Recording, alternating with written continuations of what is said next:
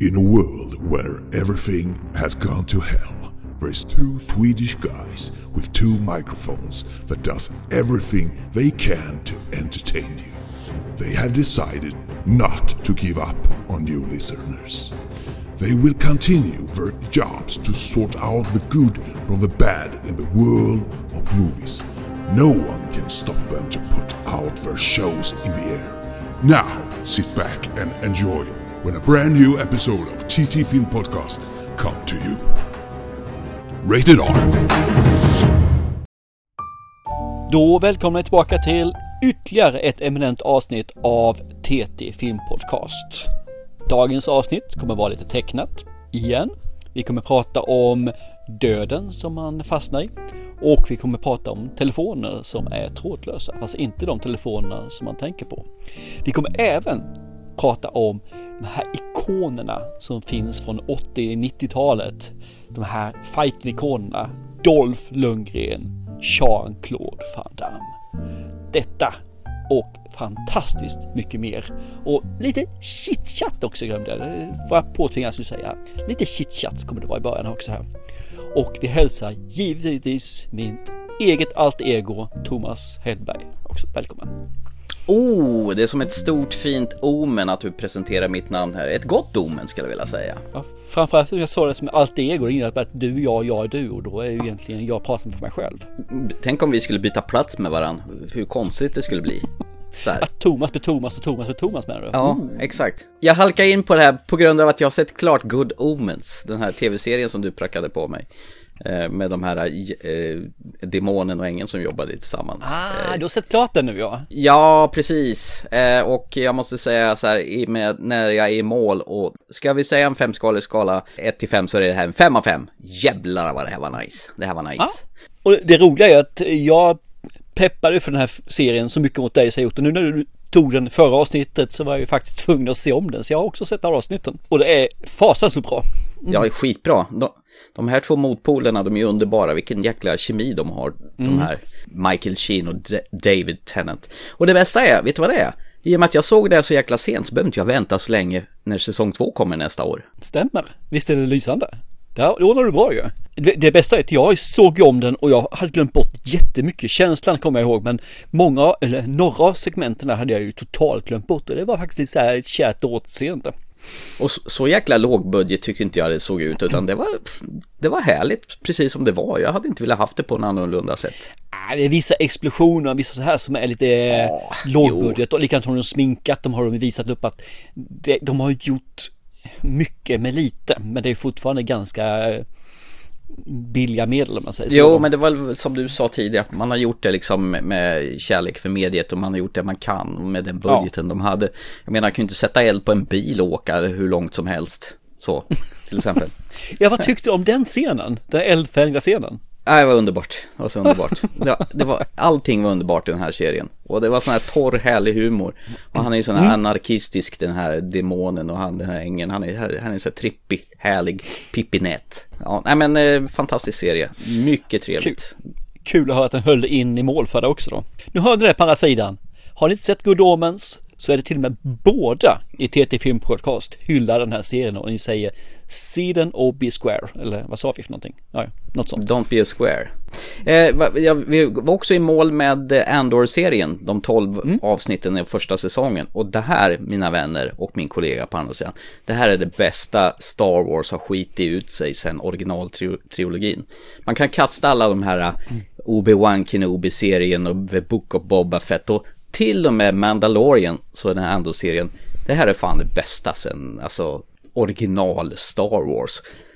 Okay. Och de har verkligen gjort en 12-delars historia som är genomtänkt från början till slut och inte bara så här, vi hittar på längs vägen, utan till sista bildrutan. Och jag och min son, vi satt och studsade i soffan när vi insåg punchlinen på slutet och det.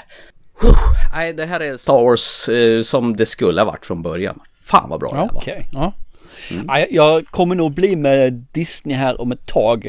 Först ska jag ta och bli av med Prime Videos, alltså se klart det jag ska se där. Och sen så kommer jag nog bli med Disney.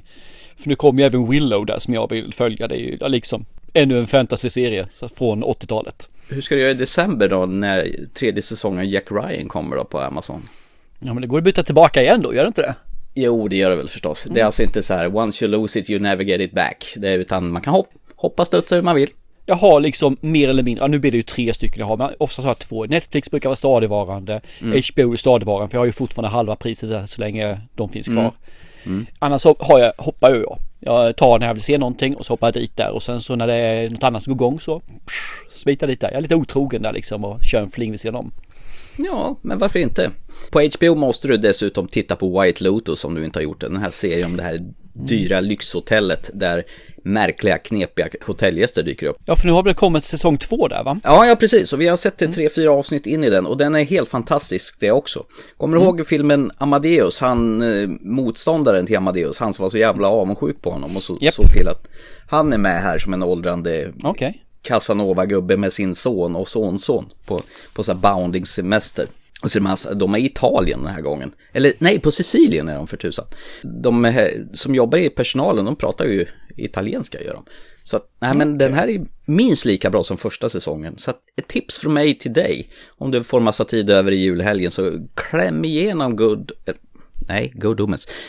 White Lotus. Det är en fantastisk serie på HBO. Den har legat där faktiskt ganska länge. Jag har bara inte kommit till skott med den. Nej. Men det är ju som vanligt när jag rekommenderar någonting. Du liksom bara kastar åt sidan. Så där, hur lång tid ska du behöva ta innan du tittar när jag tipsar dig om någonting?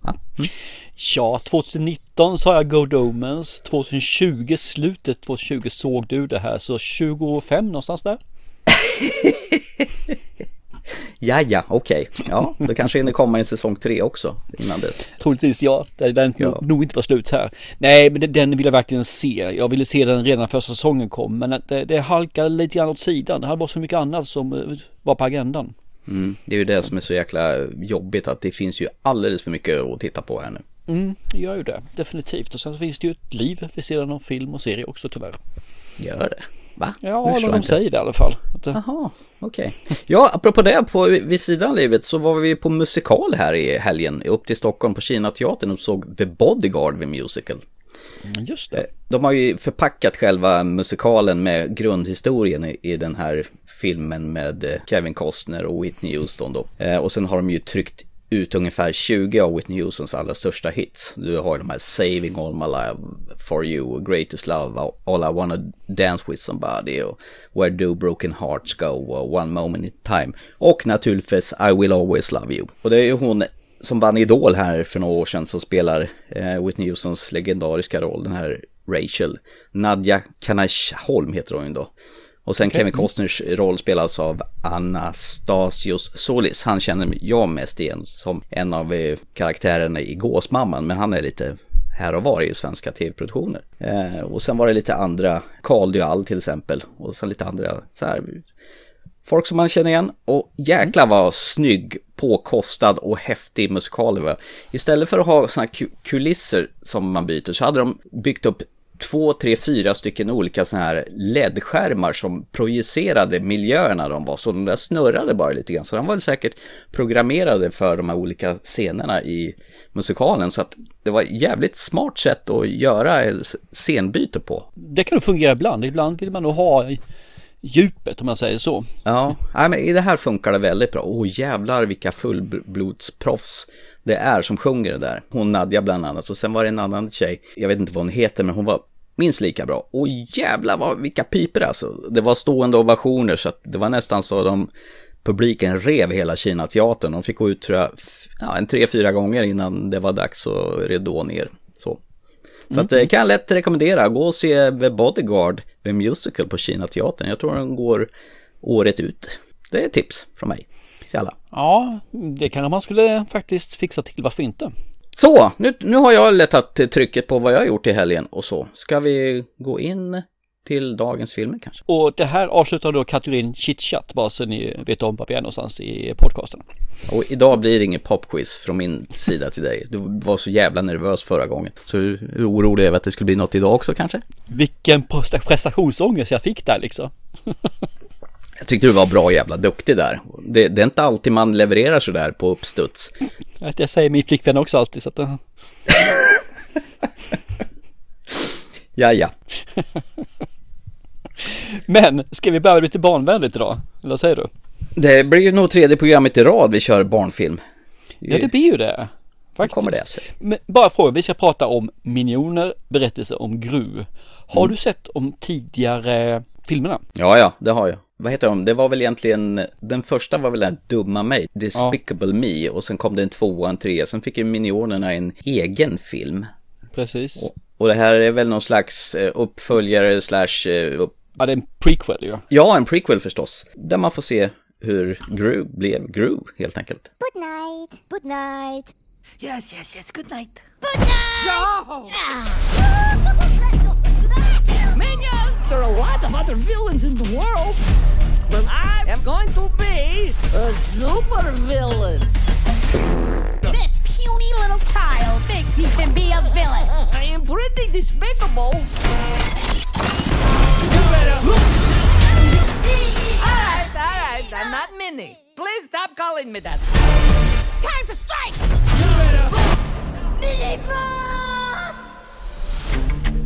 My minions will save me.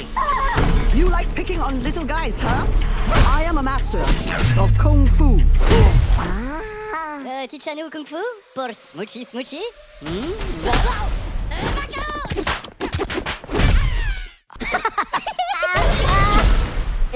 Minions assemble! I'm not! Only get one shot! Det är lite kul, för jag tror att du bör ha sett de tre första filmerna. Åtminstone ska du ha sett första filmen innan du hoppar på den här. För det är så mycket anspelningar till de andra filmerna, framförallt den första filmen då. Så att man missar nog rätt så mycket kontext om man inte har sett dem. De är ju sköna, de här små gula figurerna. Ja, de är gulliga, så de är definitivt. Ja. Hon gillar sin lilla miniboss. Miniboss. Och det roliga är att det är de som kör voices och minions, det är bara en enda person som gör det. Pierre Coffin. Det är bara han som kör minioner, alla minionrösterna. Ja, men gud. Du får gärna ta, vad handlar det här om? Förutom att det är då Gru som 11-12-åring. Jo, han är ju liten. Han är redan i skolan, så vill ju han bli så elak och göra stötar och bli världsdominerande på den kriminella banan. Så han ser ju upp till dem. Vad heter de? Evil 6? Evil 5? Ja, vad heter de? Det är någonting med 6 här, för de är 6 stycken. Jag kunde inte ihåg om det var Evil eller något annat heter. Och du har ju ett gäng kända skådespelare som får voicea här. Likt den andra filmen vi pratade om förra gången. Den här, vad fan såg vi förra gången? Jo, den här DC Pets. Då hade det ju Dwayne Johnson till exempel. Fast DC Pets hade ju större kändisar än den här filmen, får man ju säga. Men det här har ju en väldigt retrokänsla. Man går ju tillbaka till 70-talet, kanske en sväng 80-talet också. Så då har man ju rotat på till bland annat Jean-Claude Van Damme som är en av de här elaka badass-gubbarna. Han heter Jean-Claude, så det var ju rätt fyndigt. Och sen har du Dolph Lundgren, han heter Svengerans. Jag antar att det där är mot svenska Sven, även mot moderna svenska att han är svensk. Exakt, sen har du Russell Brand som är Nefario, och sen har du ju Lucy Lawless, den gamla sena krigenprinsessan som heter Nunchuck, och hon är en nunna. Så det var ju jävligt fyndigt. Det gick du igång på. Ja, det tyckte jag var jätteroligt. Du får ju inte glömma den med badass himself, Danny Trejo, som är Stronghold. Nej, just det. Han är ju också med. Han är Stronghold, ja. Så att de här är ju riktiga badass. Så han vill ju gå med i det här gänget som den lilla plötten han är. Sen finns ju en äldre gubbe. Det är ju han... Ja, det är i alla fall en av de här som blir blåst ur det gänget och är en Wild surbit. Knuckles heter han ju. Det är ju Alan Arkin, den gamla guven. Ja, just det. Alan Arkin är det ju. Och sen får Michelle Yeoh vara med också som Master Chow. Ja, hon får en liten roll där, ja, det stämmer. Hon får träna upp de här minionerna med så här fina träningsmontage där. Det är väl egentligen Grus sätt, och man får se bakgrundshistorien hur han blev den här elaka, mästerliga, kriminella människa han är med sina minioner. Det är väl inte värre än så, va? Nej, det är good enough tycker jag, absolut. Bara en fråga här nu. Du har introscenen. Då är bara frågan, gick du igång på den? På alla slindrar och började regla lite grann? Eller var det något bara så bara...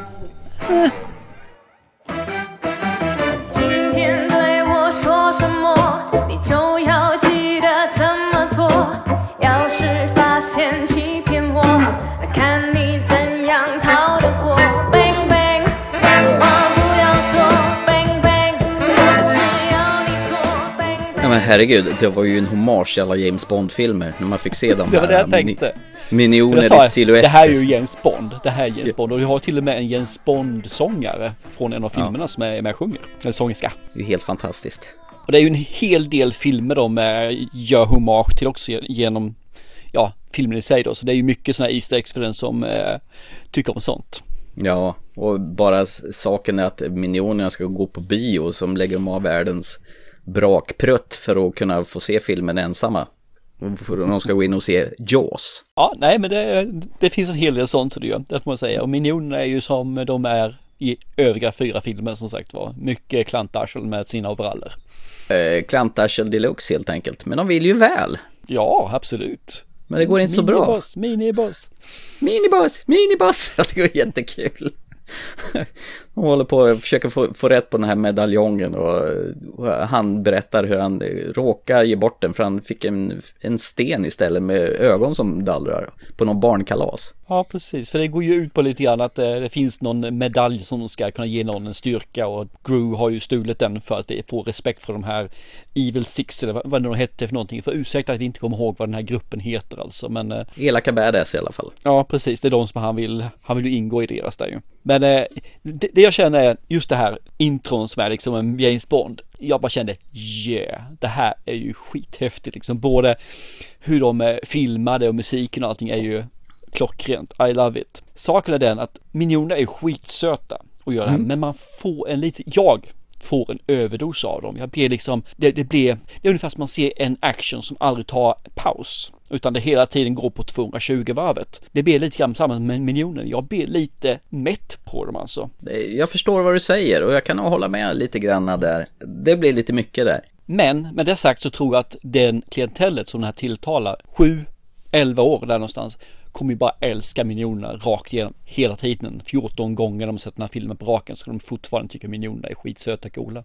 Visst är det så. Så kan vi sitta och le åt alla som är igenkänningsfaktorer som de petar in åt de vuxna för man ska, jaha, det var det där och det var det där. Det är där de lite fallerar lite grann. De gör en bra film, den är helt okej att se en gång, men det är inte tillräckligt mycket för jag ska kunna titta med mina barn, nu mina barn 18 år och 20 år, men att titta med dem när de var små. En gång till, 2 gånger till, 3 gånger till. Så bra är inte den här så att jag skulle åka mig igenom den flera gånger. Nej. Men den är tillräckligt bra för att åka sig igenom den en gång. Det tycker jag den är. Och är det så att man inte får nog av det så finns det faktiskt 2 stycken kortfilmer till med minionerna på Blu-ray och DVD-utgåvan här som är precis släppt. Som jag faktiskt tycker är bättre än filmen. Tycker du det? Det tycker jag. Ja. De scenerna var lite kortare. Man blir liksom inte mätt på dem på det här viset. Och därför passade det mig bättre just i det här formatet. Jag tycker de var riktigt kul faktiskt. Nej, men jag tyckte det var en underhållande liten pärla här. Det är som du säger, det kan gå lite excess, gå lite överdos där. Den har ju ganska behaglig speltid ändå, 1 timme och 27 minuter. Jag tyckte jag satt och småfnissade mest genom hela den här faktiskt. Speciellt när de ska åka och leta på Gru och tycker att det är en bra idé att ta över ett helt jumbojet. Den tycker jag var kul. Ja, jag fick lite grann den här sketchen med Magnus och Brasse när de inte kan flyga. Ja. Ja, men det finns en hel del här. Scenerna är ganska bra överlag. Men filmen håller inte riktigt ihop för att bli riktigt bra. Den blev ish bra så den blev för mig. Ja, men ish. Handlingen är lite för tunn för mig sådär, och det blir lite, det blir egentligen ingen handling, det blir bara scener som staplas, så det kanske funkar. Det räcker åt 7-8-åringar kanske? Ja, det gör nog det kanske, det är nog det. Så att, definitivt en sevärd film om du har barn i den åldern. Har du 18-20-åringar så kanske det här inte är rätt film, hahaha. Förmodligen inte. Och den som är väldigt intresserad av det här, då finns ju tonvis med bakom material på det här. Jösses vad mycket det fanns i den här filmen, det får man ju säga. Så man går in på alla karaktärer, vem som har gjort dem, hur de har gjort den och varför den här karaktären är som den är, hur man byggde upp dem. Det är liksom, det är en dokumentär för dokumentärer. Hur de har tänkt sig hommagen till 70-talet och vad de vill ha med för element och just det, den 70-80-talet, varför man vill ha med de här gamla actionhjältarna som Dolph Lundgren och Jean-Claude Van Damme bland annat. Ja, men jag har inte så mycket mer att säga om det annars faktiskt. Nej, inte jag heller. Men familjen, de kan väl ha kul om det här under julhelgen kanske. Åtminstone det drar lite på mungipan när man tittar på Minions Rise of Gru.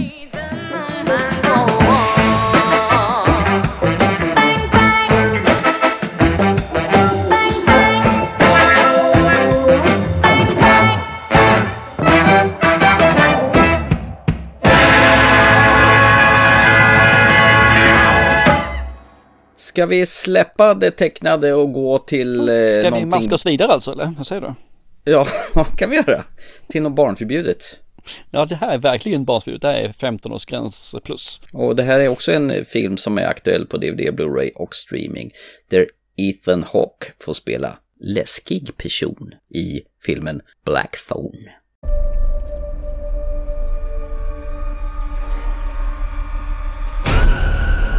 Would you like to see a magic trick? Yeah.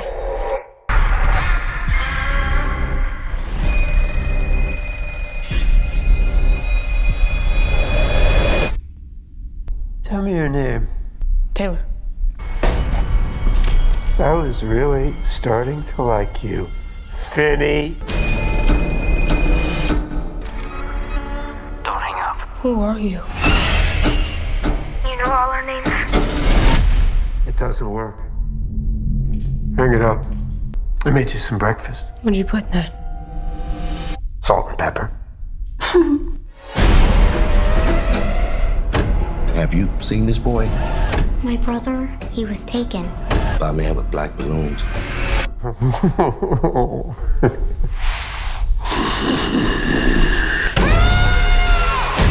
I had a dream about it. Please let the dreams be real. You are special, Vinny. Please hurry. Ooh, the creepiest damn thing. Den här vill jag kanske att du drar om. För du har väl sett den här senast av oss två. Har jag det? Ja, men det har jag väl gjort, definitivt. Du kommer filmen efter du har sett den. Så ja, då har jag sett den senast. Och sen frågar du, var den bra? Och jag försökte se neutral ut. Så att vi ska se här vad vi tycker efter vi har pratat om Ethan Hawkes prestation i Black Phone.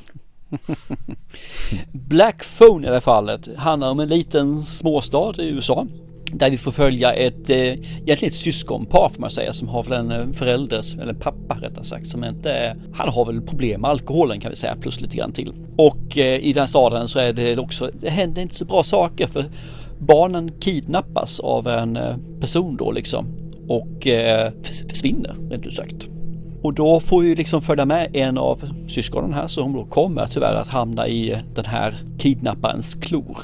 Och på bo lite grann i hans källare, så man får följa de här syskonen på separat håll som två olika stories egentligen. Hur de hanterar situationen och vägen framåt. Jag vill inte säga så mycket mer än så här. Jag känner att jag börjar ludda ut för jag är osäker på hur jag ska beskriva filmen. Men kort koncist, en kidnappare som kidnappar små barn, unga barn i alla fall, och två syskon med en dysfunktionell pappa.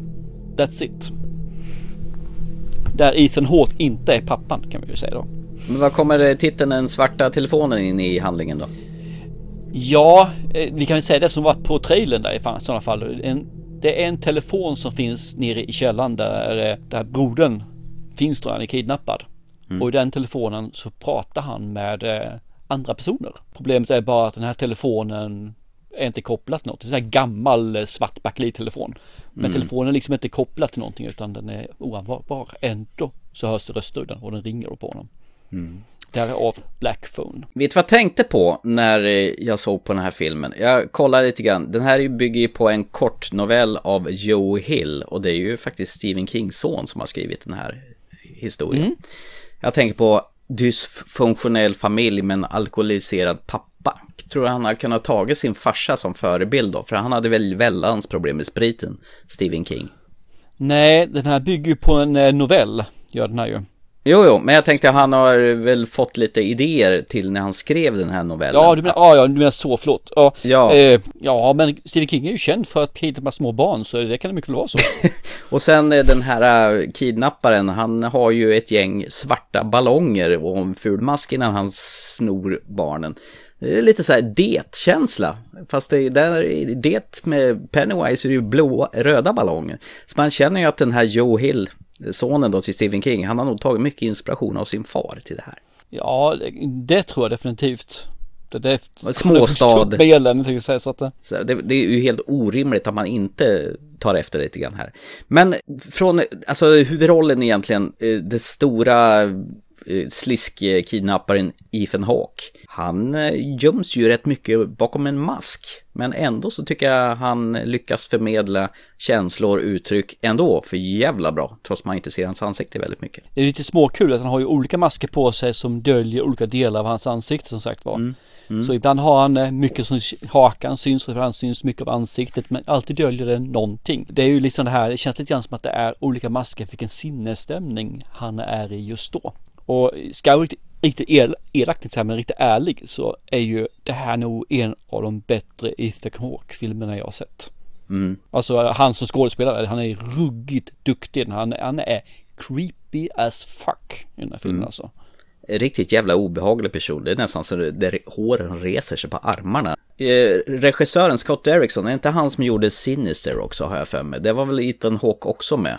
Stämmer. Och den var ju också jävligt creepy as hell när han är någon sån här, vad är han? Någon sån crime novels författare eller någonting, och så hittar han massa snuff movies uppe på någon vind där. Den var faktiskt riktigt creepy för mig. Vi hade den på någon skräckfilmskväll för massa år sedan, och jag för mig den var obehaglig. Det är fan den här också. Jag håller med. Det här är, för mig just nu så är nog det här den bästa skräckfilmen i år.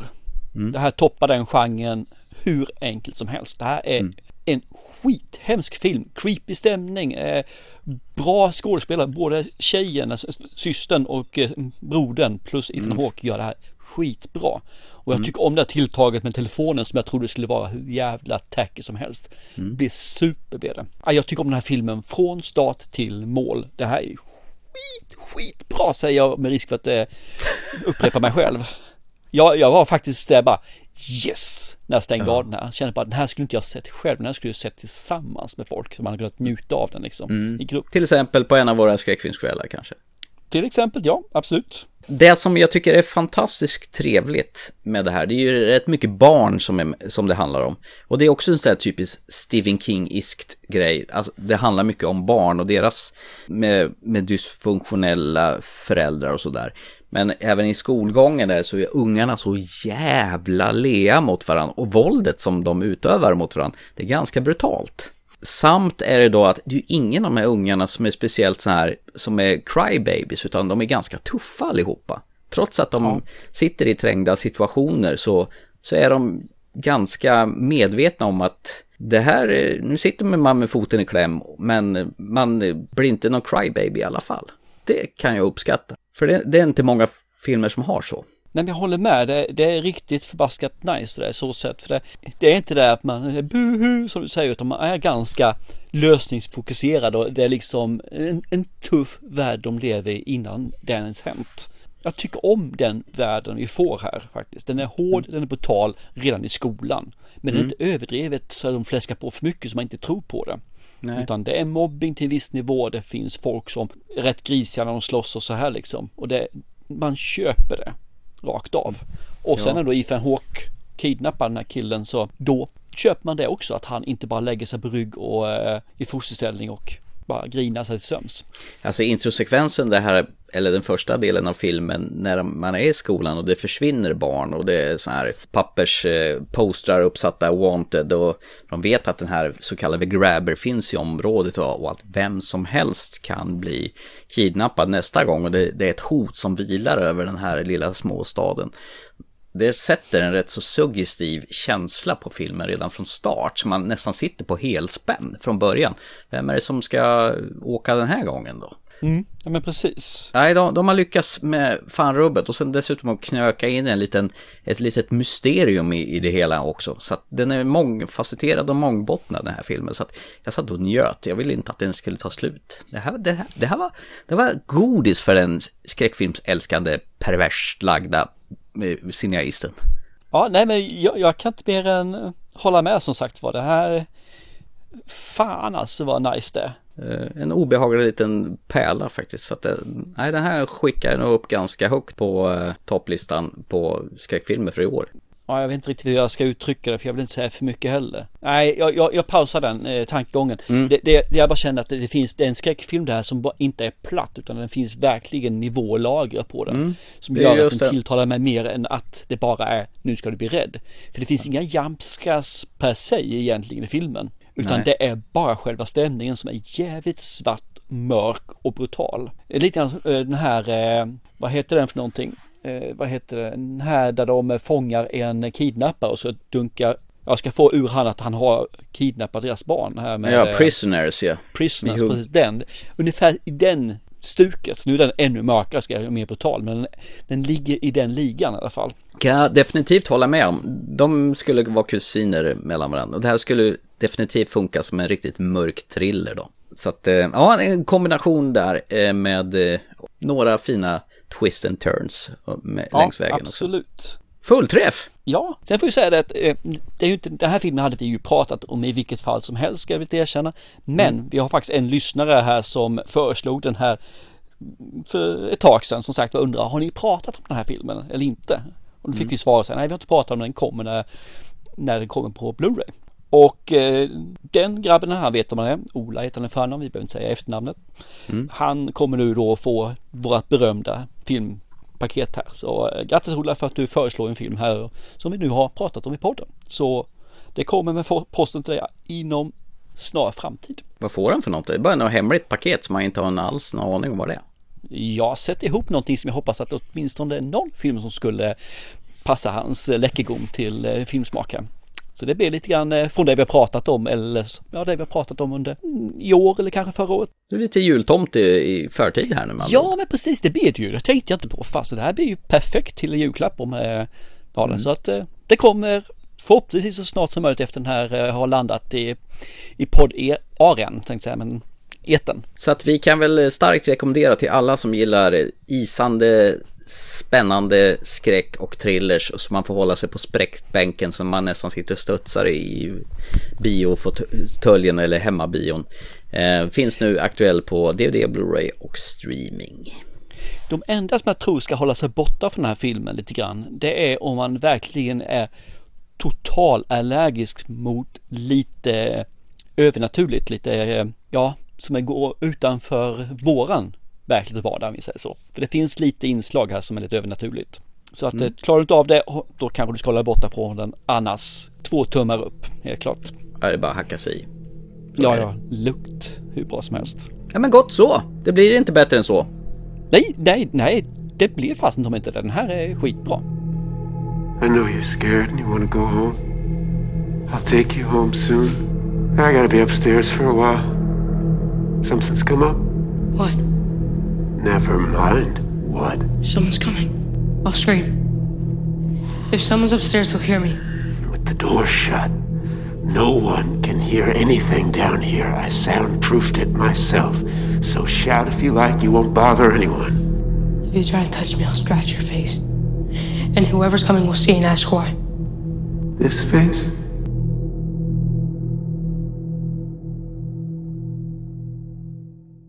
Så nu, min kära vän och kollega, då tänker jag väl att vi gör oss på den här filmen som jag valde som uppdrag för att du fick göra den här frågesporten i förra programmet, där du fick vara mästare på att svara om Sagan och ringen-quizet där. Och det var ju din vinst, att jag fick välja vilken film vi skulle prata om.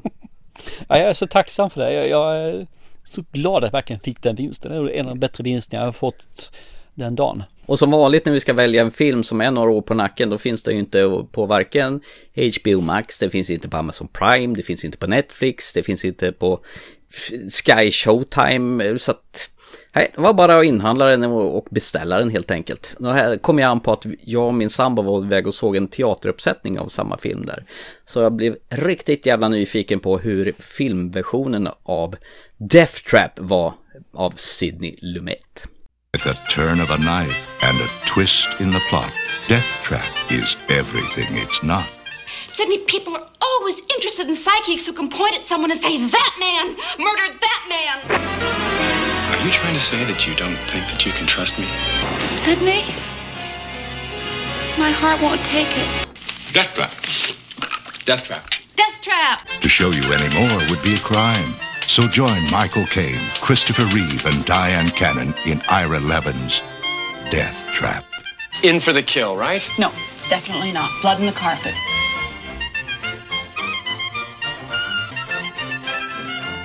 det här är ju som sagt ett gemensamt uppdrag. Vi brukar ju ge filmer till varandra, men i och med att jag blev så nyfiken på hur den här var, så att det blir ett uppdrag till oss båda. Men efter du har gjort uppdrag till mig och jag vann på den här, så får du faktiskt ta synopsisen på den här.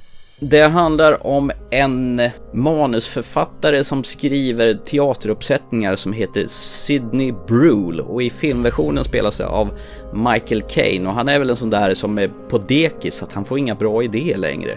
Han gör såna här deckarmordhistorier för pjäser då, alltså på teatern då. Men han har inte fått till någon hit på bra länge, så han lever med sin fru Myra Bruhl, som spelas av Diane Cannon. Så en dag så får han ett manusutkast av en gammal elev som han har haft på en författarhögskola som heter Clifford Anderson, som spelas av Christopher Reeve.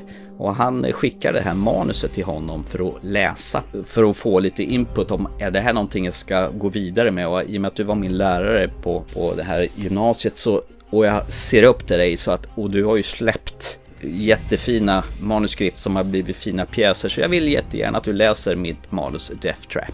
Och då visar det sig då att det här manuset, det är ju ett mästerverk för att komma för en förstagångsförfattare och en elev som Clifford är. Så att Sidney, han bjuder in Clifford till sitt hus, och han har väl lite baktankar med det här att den här manuset, antingen så ska han väl samarbeta med Clifford, eller också så är han bra jävla sugen på att ta åt sig äran själv. Vad ska man säga, det är ett kammarspel här där under en kväll det händer massa tokigheter där under tiden. Och samtidigt har de en granne som heter Helga Tendorp som lägger näsan i blöt och kanske är på väg att förstöra Sidneys planer.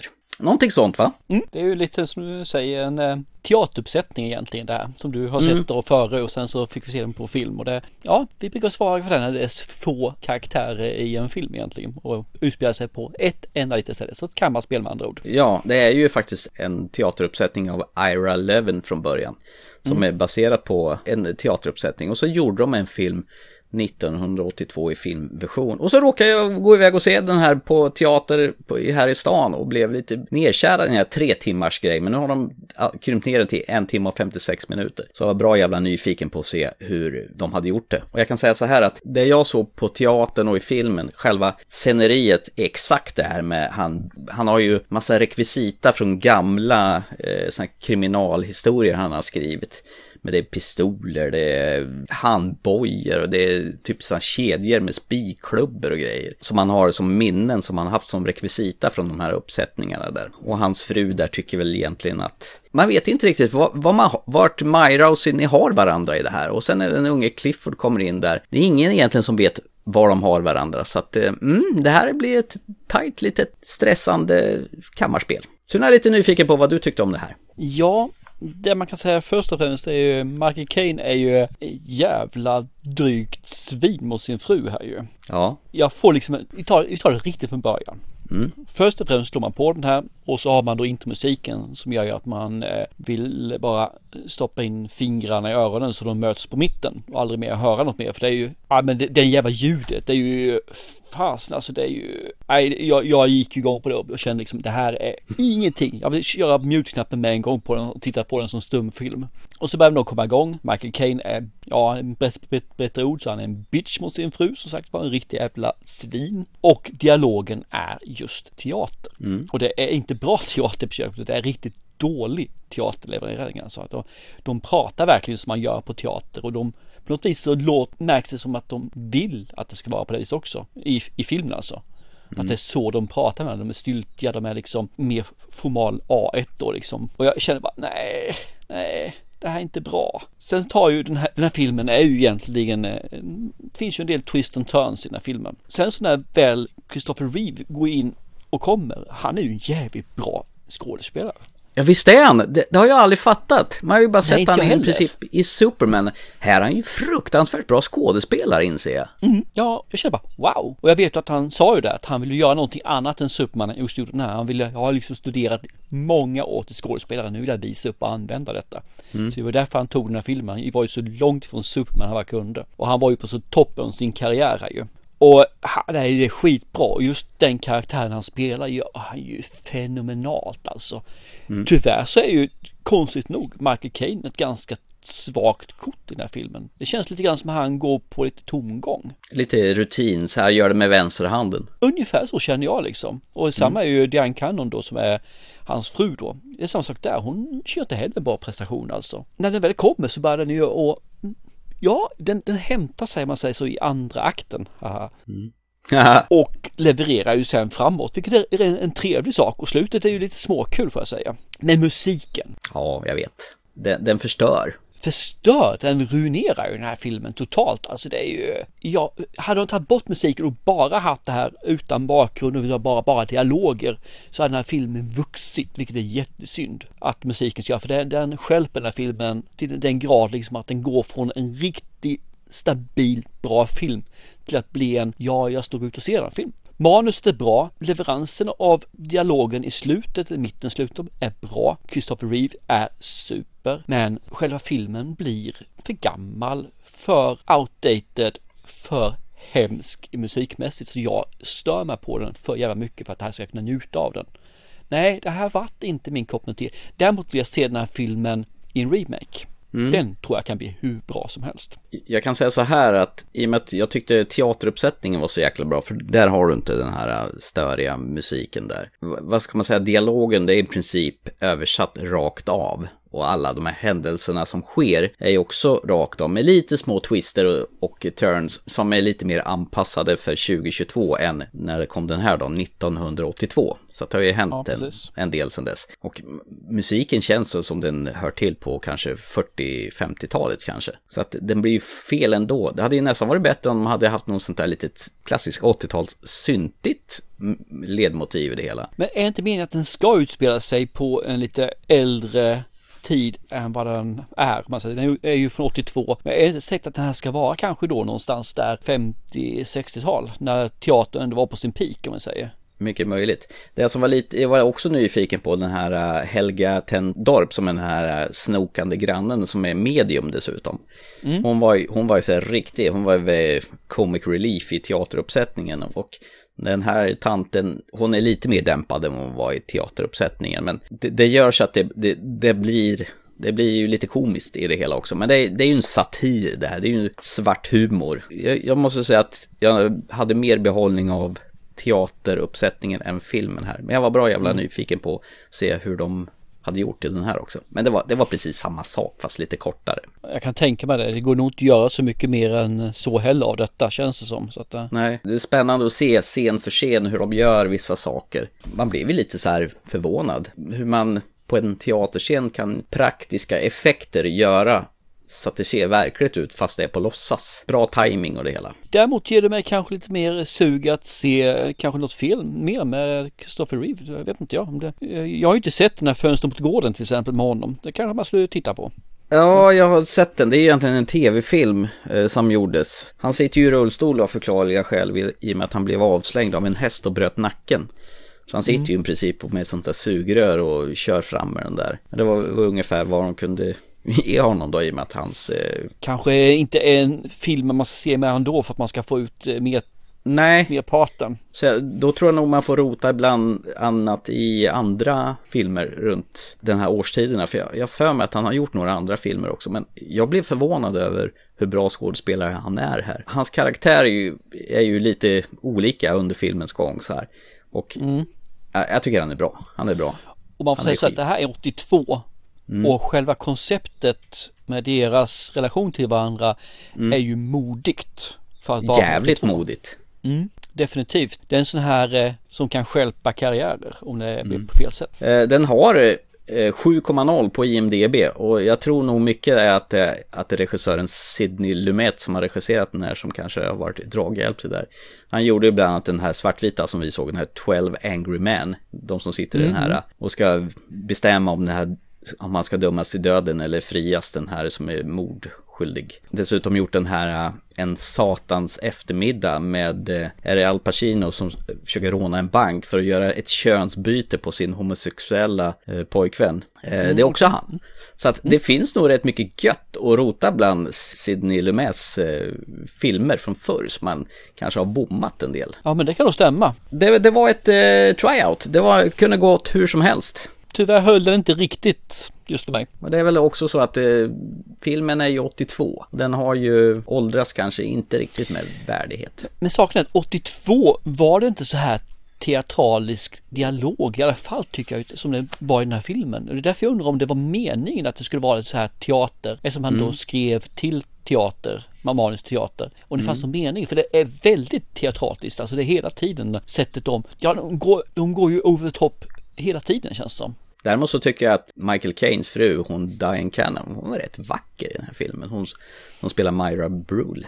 Men karaktären är ju olidligt jobbig. Hon är ju ett våp bland våp. Hon skriker och skriker och skriker. Jag ser hellre om Black Phone. Ja. Då kan vi konstatera att det var det bästa i kvällens program, med andra ord då. Lätt. Den kommer bara både på första och andra plats. Just det. Så, min kära vän och kollega, ja, det är din tur och välja vad vi ska göra för extra material i nästa avsnitt då. Ja, jag ska faktiskt börja med att säga att den här filmen, jag tänkte vi skulle se om. Det är så filmen från förr, tänkte jag. Mm. Men den går inte att få tag på någonstans. Och jag är inte så sugen på att köpa den här filmen, ska jag erkänna. Så jag tänkte ställa frågan om du kanske eventuellt har den inplastad i din bokhylla. Okej. Ja, ställ frågan, det kostar ju ingenting. Nej, och i den här filmen så får vi möta Jennifer Lopez och Vince Vaughn bland annat. Okej. I en lite, vad ska man säga, en psykedelisk thriller med mycket övernaturligt, kan man väl säga också. Du går in i drömmar mer eller mindre. The Cell, tänkte jag. Den där har jag! Yes!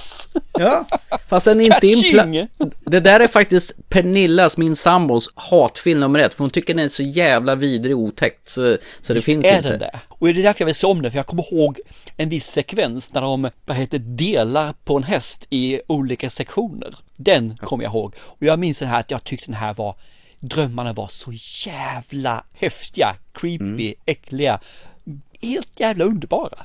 Och därför vill jag se om den här filmen nu. Och jag hittade inte den någonstans, och så hittade jag den på vår lista och tänkte, kanske min älskade poddkollega, partner på andra sidan luren har den här. Och det hade du, och jävla glad jag blir. Så det här är vårt uppdrag till nästa avsnitt. Och undrar om inte jag skulle försöka tvinga med min sambo att titta om den här bara för jävlas med henne.